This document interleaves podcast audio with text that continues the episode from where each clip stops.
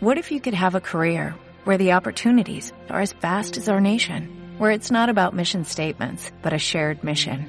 At U.S. Customs and Border Protection, we go beyond to protect more than borders, from ship to shore, air to ground, cities to local communities. CBP agents and officers are keeping people safe. Join U.S. Customs and Border Protection and go beyond for something far greater than yourself. Learn more at cbp.gov/careers. Imaginemos por un momento que vamos a un mercadillo. E imaginemos que en un mercadillo pudiera llegar Satanás a mostrar los artilugios con los que nos tienta. ¿De acuerdo? Es simplemente un acto de imaginación. Pero si pudiéramos ver su mercancía, ¿cuáles serían los instrumentos, las herramientas más peligrosas que puede usar Satanás contra nosotros? Pues si estuviéramos ahí en su tenderete, encontraríamos la ira. Posiblemente la ira es una herramienta que él usaría. Al lado encontraríamos una un tanto abultada en forma de almohada, la pereza, posiblemente la usaría también. Y así podríamos ir encontrando varias herramientas. A un lado la crítica o también los celos. Pero imaginaros que al final de ese tenderete hay una especie de cofre con un precio muy alto, como si fuera una de las armas más importantes que el diablo puede usar. ¿Qué pensáis que puede estar ahí dentro? Pues abres el cofre y ahí está, con un precio muy alto, el desánimo. Cuando a veces fallan otras cosas, cuando la ira no nos destruye, cuando la pasión no puede con nosotros, cuando la envidia no encuentra ningún punto de apoyo, el desaliento sí funciona el desánimo funciona. Es uno de los números uno de las herramientas que pueden desanimarnos y tirarnos abajo, hacernos bajar la guardia. El desánimo, y después lo podemos comentar en grupo, viene por diferentes razones. A veces es el cansancio, a veces la acumulación de pruebas y dificultades, a veces puede venir una situación de aparente victoria y después de la subida tenemos la bajada. ¿Cómo enfrentar el desánimo? La verdad es que todos podemos, no necesitamos ir a ningún mercadillo y encontrar ningún tenderete, porque nosotros hemos visto que el enemigo usa eso con nosotros. Lo hemos visto en nuestra familia, lo hemos visto en muchos seres queridos, hemos visto cómo el desánimo de repente, ¿qué hace? nos inmoviliza, nos impide avanzar. Ese es el problema. Nos congela, nos petrifica. El diccionario define desánimo, desaliento, como cualquier cosa que nos hace tener menos confianza y esperanza. ¿De acuerdo? Así que el desánimo puede ser muy amplio, pero lo que sí produce es menos confianza y esperanza el desánimo al final nos quita las fuerzas para confiar. Y la verdad que es un estado muy peligroso cuando encontramos una persona no solamente desalentada o desanimada, lo que encontramos es una persona desorientada también. Y cuando una persona está desanimada, desolada y desorientada, es muy fácil que cometa errores. Por eso nos acercamos hoy a la historia de David y vamos a encontrar que después de estar luchando 10 años, huyendo 10 años, tendrá que esperar 14 años para poder ser rey. La verdad es que él no lo imaginaba, que iba a ser tan complicado. Es ungido por Dios, recibe el respaldo del Espíritu Santo, pero a partir de ahí el fugitivo le toca correr, correr y huir de un lado para otro. Y llega el momento, aunque tiene victorias espirituales, llega un momento en el que tiene desánimo. Así que os invito a abrir la Biblia en el primer libro de Samuel, en el capítulo 27.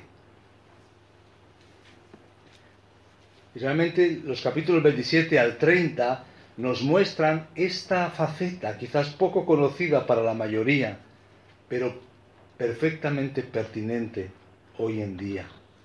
Y la pregunta es, ¿qué produjo el desánimo en David? Fijaros cómo empieza la historia. Primero de Samuel 27.1. Dijo luego David en su corazón, fijaros, esto ocurre en su corazón, después de huir, dice, al fin seré muerto algún día por la mano de Saúl. Nada, por tanto, me será mejor que fugarme a la tierra de los filisteos, para que Saúl no se ocupe de mí, y no me ande buscando más por todo el territorio de Israel, y así escaparé de su mano. ¿Qué le ha pasado a David? El que es capaz de no vengarse, el que es capaz de esperar en Dios, está profundamente desanimado. Es la radiografía de un alma desalentada. ¿Te has sentido alguna vez así? Ya no puedo. Es demasiado. Él que había sido ungido para ser rey dice, esto no va a pasar. Mejor me voy. Saúl me va a matar. Cuando parece tardarse lo que Dios promete, puede venir el desánimo. Y puedes estar esperando en Dios, confiando en Dios, haciendo las cosas de acuerdo a lo que Dios te pide. Pero cuando parece que Dios se tarda, entonces a veces nos desanimamos. Y es que parece que Dios trabaja a fuego lento.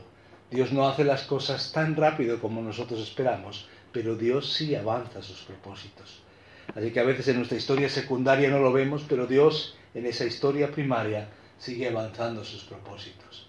Ahora, ¿cómo afecta el desánimo en nuestra vida? Es la primera pregunta que nos hacemos. ¿Y qué es lo que hace el desánimo en David? Fijaros cómo empieza la historia. David dijo a su corazón, pensó para sí mismo, uno de estos días voy a ser destruido por la mano de Saúl. Esa es la radiografía, decíamos, del alma desalentada. ¿Qué es lo primero que hace el desánimo destruye nuestra perspectiva, nuestro cuadro de la vida. Y todo comienza cuando David empieza a pensar en su situación. Lleva ya diez años huyendo, todavía le queda, huyendo de Saúl. La verdad es que diez años en un hombre joven ¿eh? es una parte importante de su vida. Tal vez estaba cansado ese día en particular, no sabe, no sabemos. Pero quizás todos hemos estado en la misma situación. Quizás en su mente le estaba dando vueltas a un pensamiento negativo. Saúl me va a matar, Saúl me va a matar. Lo cierto es que el futuro parece sombrío. ¿Por qué? Porque David ha decidido centrarse en lo negativo. Y cuando te centras en lo negativo, te desvías, te despistas y te alejas de las promesas de Dios. Te centras en cómo te sientes y te olvidas de lo que Él dice y de que Él está contigo en las buenas y en las malas. Ahora, ¿qué ha pasado? ¿Qué debemos tener en cuenta? Por un lado, Dios le había prometido a David que sería rey. Dios se lo había dicho. Dios estaba empeñado en cumplir su palabra. Eso es lo que Dios quería hacer. No era una promesa de políticos, no era una encuesta del CIS o de cualquier empresa de opinión pública. No era simplemente que David tenía un 85% de posibilidades de ser rey. No era que era el más popular y que en las encuestas decían que él iba a ser elegido como rey. No, Dios lo había dicho. De eso se trata. Una promesa sólida como una roca. a la cual David muchas veces se agarra y confía, pero aquí pierde la perspectiva. Ahora, importante también, David acababa de salir de una cadena de tres victorias espirituales extraordinarias, pero cada victoria supone un desgaste. Él había salvado la vida a Saúl en la cueva de Engadi, ahí lo vemos en 1 Samuel 24, había perdonado la vida de Nabal cuando Abigail intercedió, 1 Samuel 25, y también de nuevo, por si fuera poco, le perdona la vida a Saúl otra vez cuando lo encuentra durmiendo. Primer libro de Samuel 26. No es de extrañar que el desánimo llega pisándole los talones después de la victoria. Entonces, alerta. A veces vamos a estar en momentos de victoria.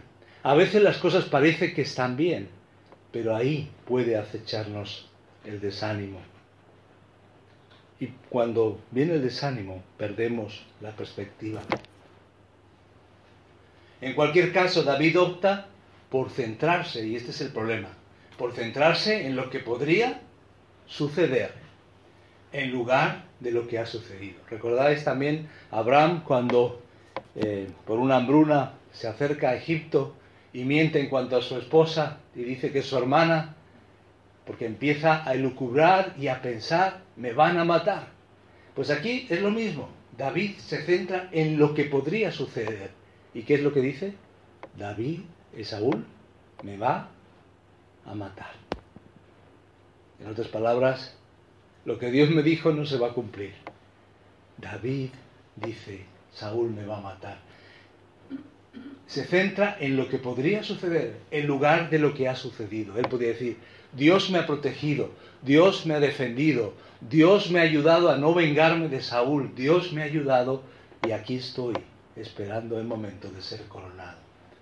Otro de los problemas de David es que usa y se centra en sus propios recursos en lugar de las promesas de Dios. Cuando él dice, me voy, huyo, me fugo a la tierra de los filisteos, ¿qué está diciendo? Eso es lo que yo puedo hacer.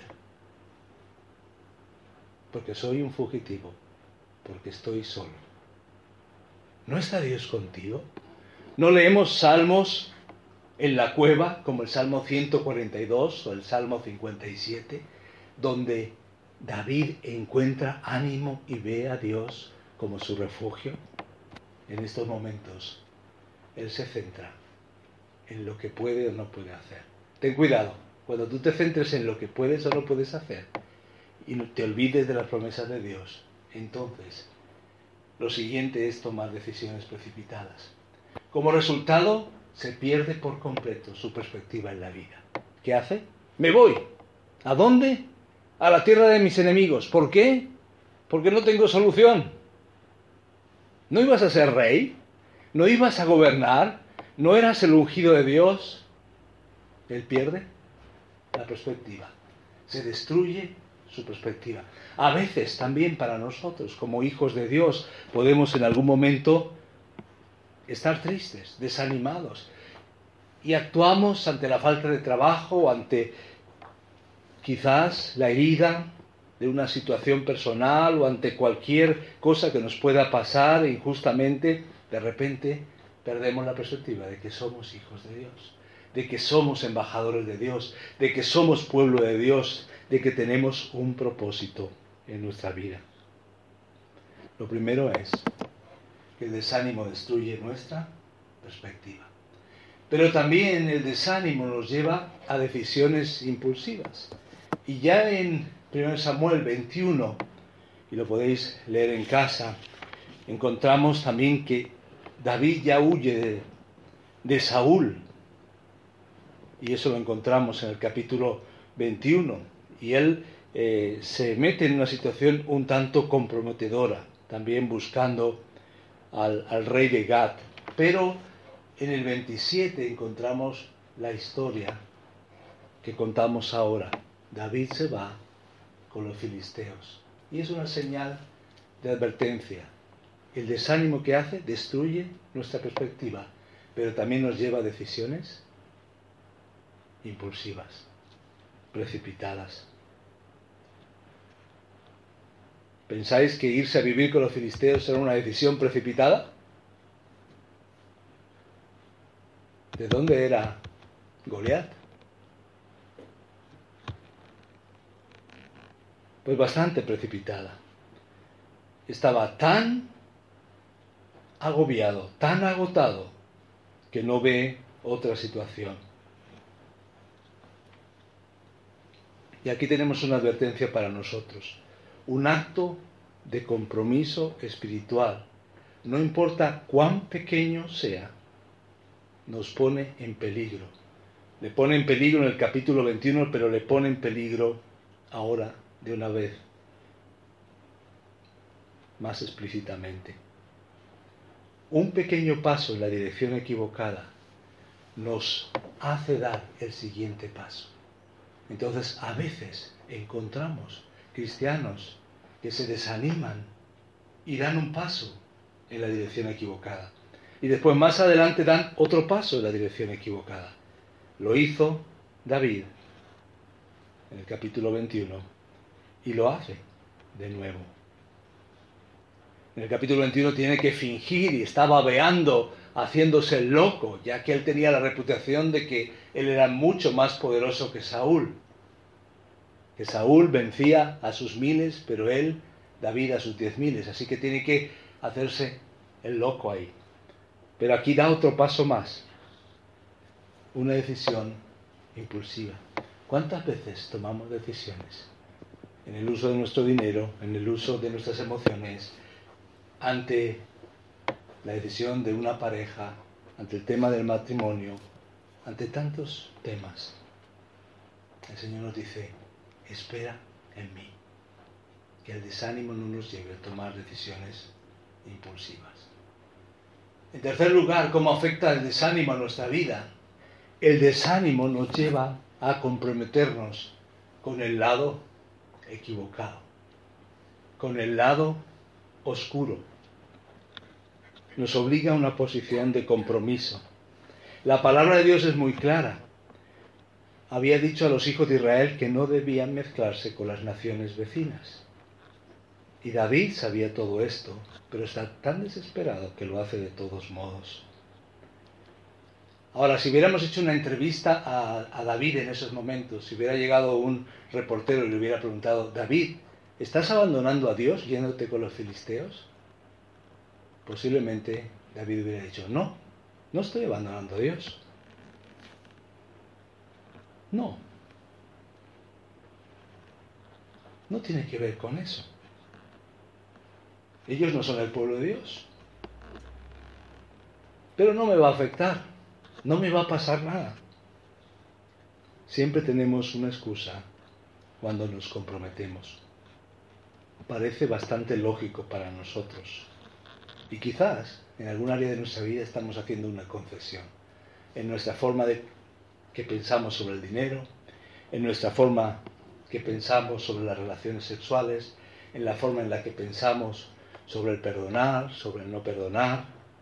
Estamos siendo bombardeados todos los días con pensamientos y a veces cedemos en nuestro vecindario, con nuestros vecinos, en el trabajo, entre los estudiantes. El ambiente es tan opresor y opresivo que finalmente nos lleva al desánimo.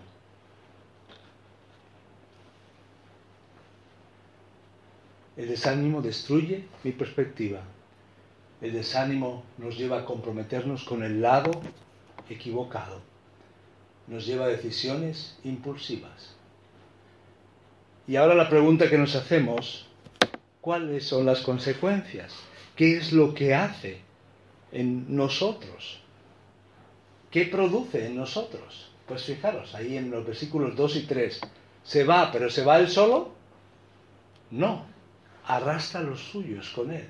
Se levantó pues David y con los seiscientos hombres que tenía consigo se pasó a Aquis, hijo de Maoc, rey de Gat. Y moró David con Aquis en Gat, él y sus hombres, con sus familias. Involucró a todos. En su decisión de pavor y de pánico ante Saúl, mete a sus hombres. Los efectos del posicionamiento de David tuvieron importantes consecuencias. Entonces ten cuidado porque podemos en decisiones involucrar a nuestra familia, involucrar a nuestra iglesia, involucrar a nuestros amigos y nos puede suceder a nosotros. Cada vez que empezamos a poner en peligro nuestra vida, ponemos en peligro la vida de otras personas. Ahora, fijaros, ¿cuál es el resultado de nuestros compromisos equivocados? Involucramos a otros, pero fijaros aquí hay algo que nos despista. La desobediencia a menudo resulta en una disminución temporal de la presión. Aquí, si miráramos la historia secundaria, pensaríamos, a lo mejor David hizo lo correcto. Porque fijaros, ¿qué dice el 27.4? Y vino a Saúl la nueva de que David había huido a Gat y no lo buscó más. ¿Había hecho bien David?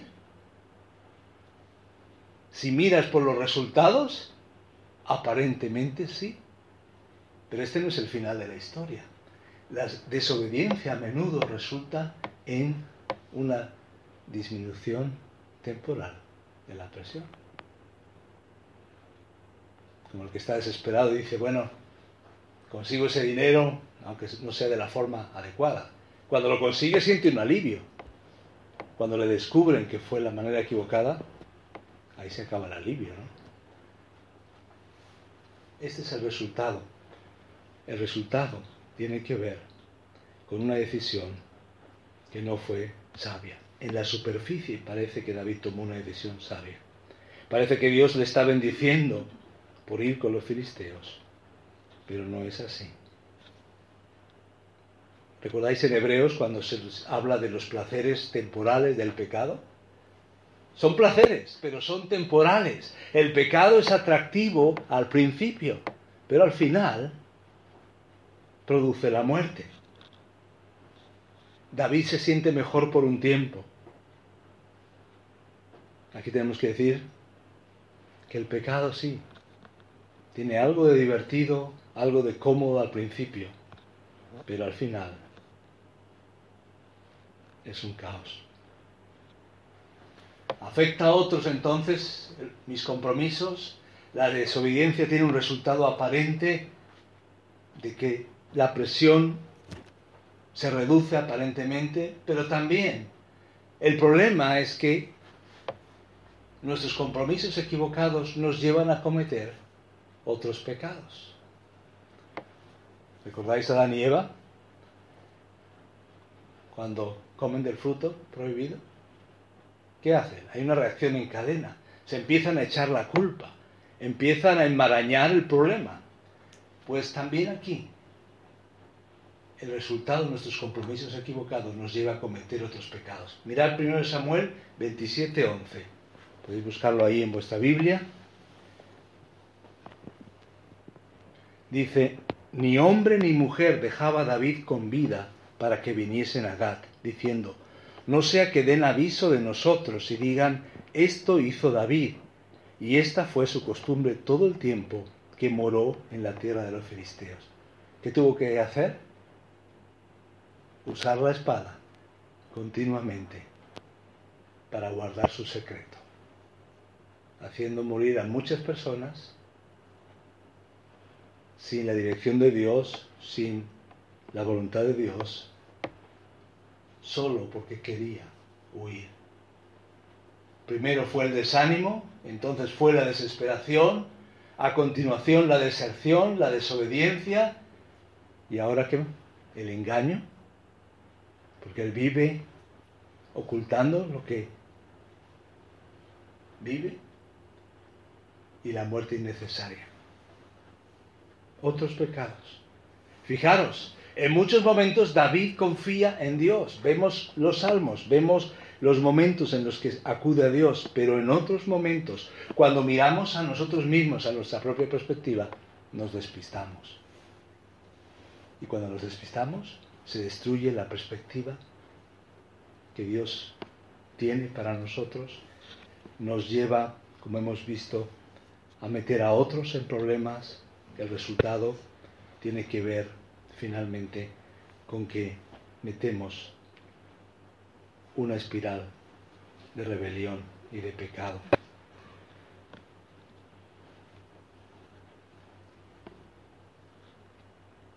Fijaros, ahí lo vemos en, los versículos 8 al 11, como él, tiene que eh, ir eh, jugando al escondite, negando lo que está pasando. Es toda una situación bastante embarazosa. Pero al final él juega en el bando equivocado. Y esa es otra de las consecuencias. Esto es lo que sucede, fijaros a todos nosotros, cuando el desaliento nos lleva a un compromiso Fijaros, cuando David atacó a los pueblos, en este contexto, en esta situación, lo hizo sin el permiso de Dios, sin provocación, bajo falsos pretextos y con una crueldad innecesaria. Y todo esto le pasa factura. Después, David, que quería construir el templo de Dios, dice, tú has derramado demasiada sangre. Después, pero esto empezó ahora. David se ve atrapado en una espiral descendente terrible y lo peor está por llegar. ¿Cuál es el resultado de nuestros compromisos equivocados? El resultado final es que nos identificamos totalmente con el lado equivocado. Peleamos en el bando equivocado.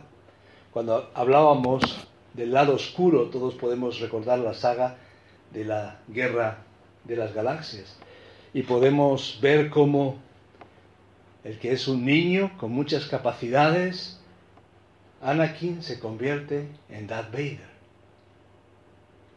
y se pasa al lado oscuro. No sé cuánto habéis, visto la saga, pero nos ejemplifica muy bien lo que puede ocurrir.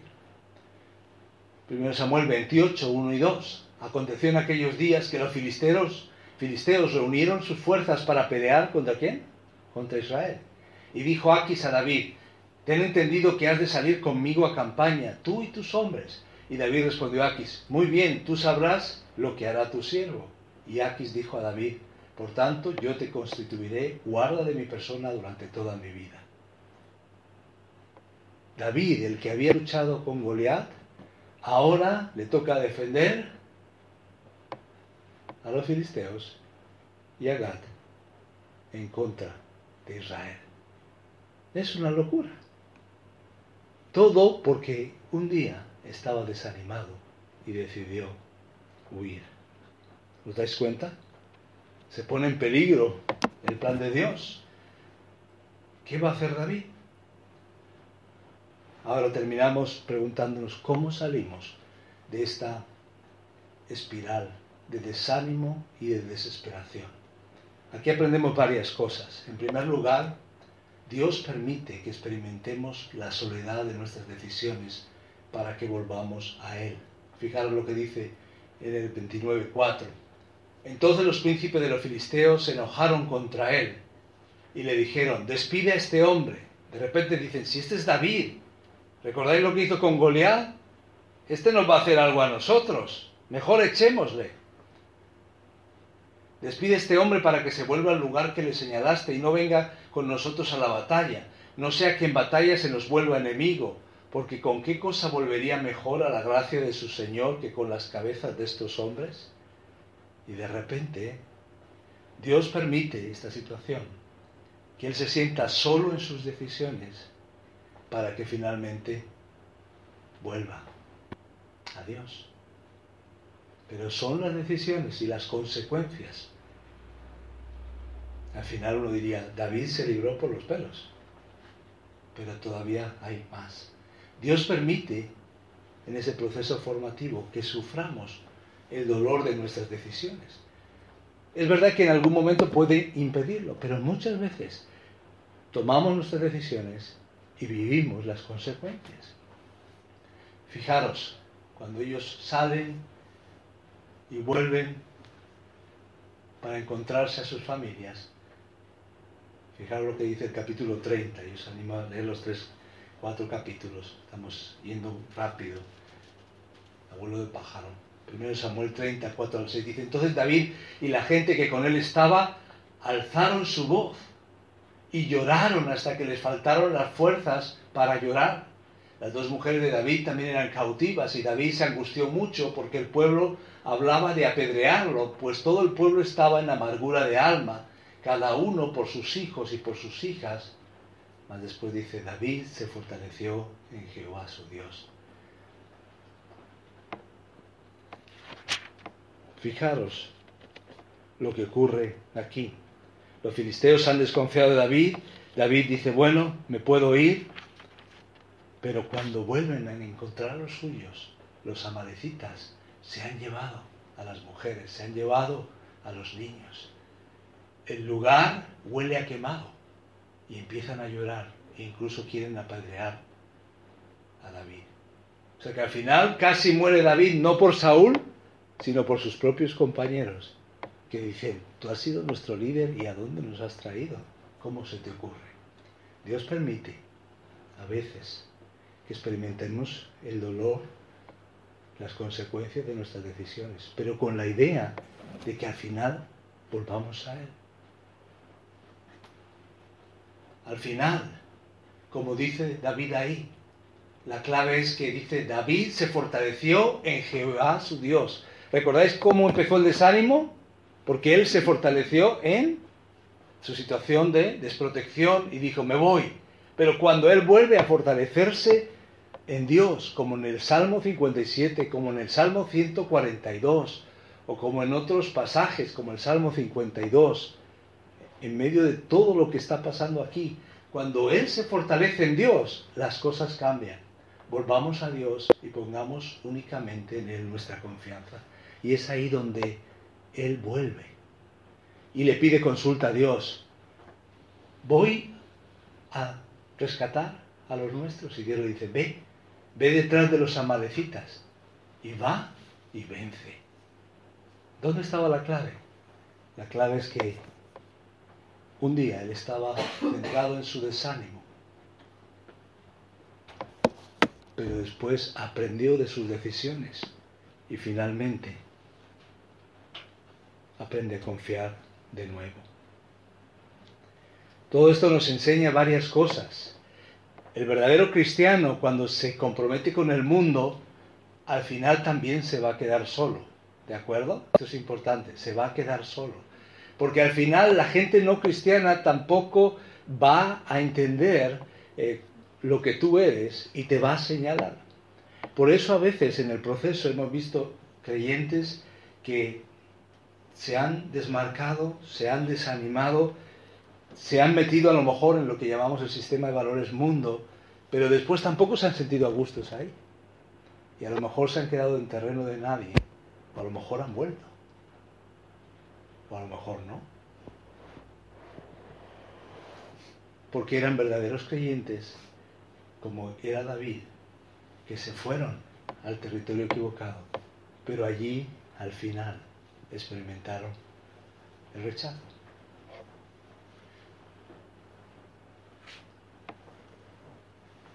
¿Cuáles son algunas lecciones para hoy?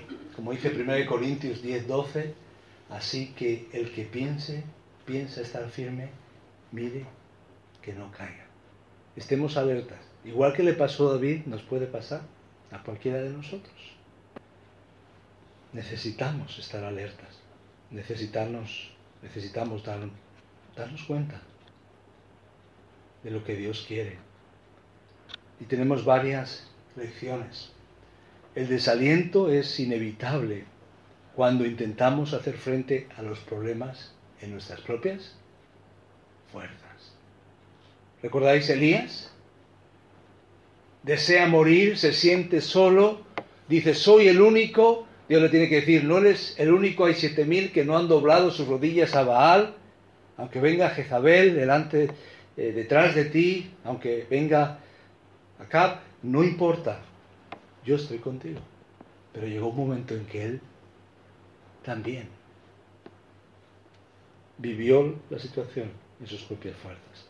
Tú y yo podemos caer en el desaliento cuando vivimos solos nuestro problema. Por eso somos llamados a ser parte de la familia de la fe y a vivir llevando las cargas los unos de los otros. En segundo lugar, el compromiso con el mundo ofrece solo una solución temporal a nuestros problemas. ¿De acuerdo? Cualquier cosa que te ofrezca este sistema de valores te puede dar una solución, pero es temporal. A la larga te mete en problemas. En tercer lugar,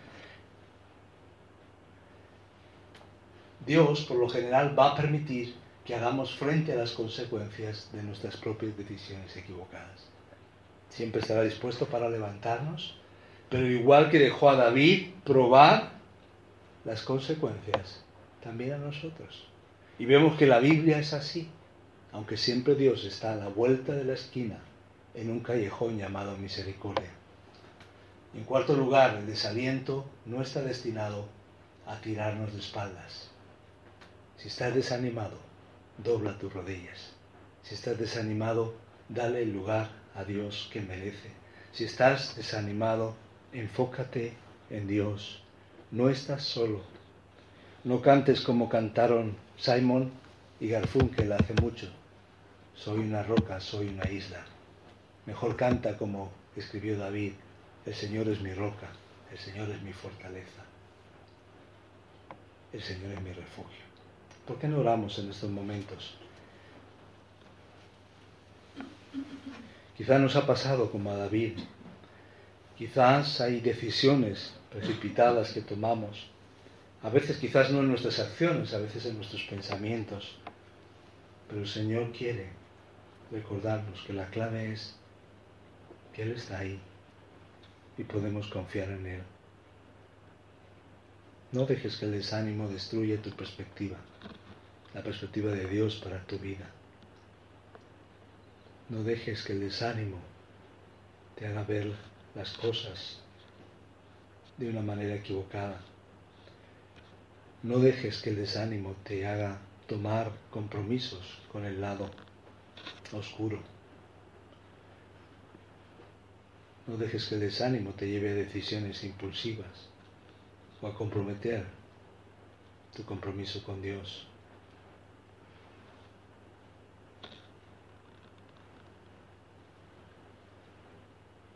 ¿Qué te preocupa? Aquello que te preocupe, aquello que te aflige, puedes llevárselo al Señor y decir, Señor, aquí están mis hijos, mi familia, mi futuro, mi noviazgo, mi matrimonio, mi carrera.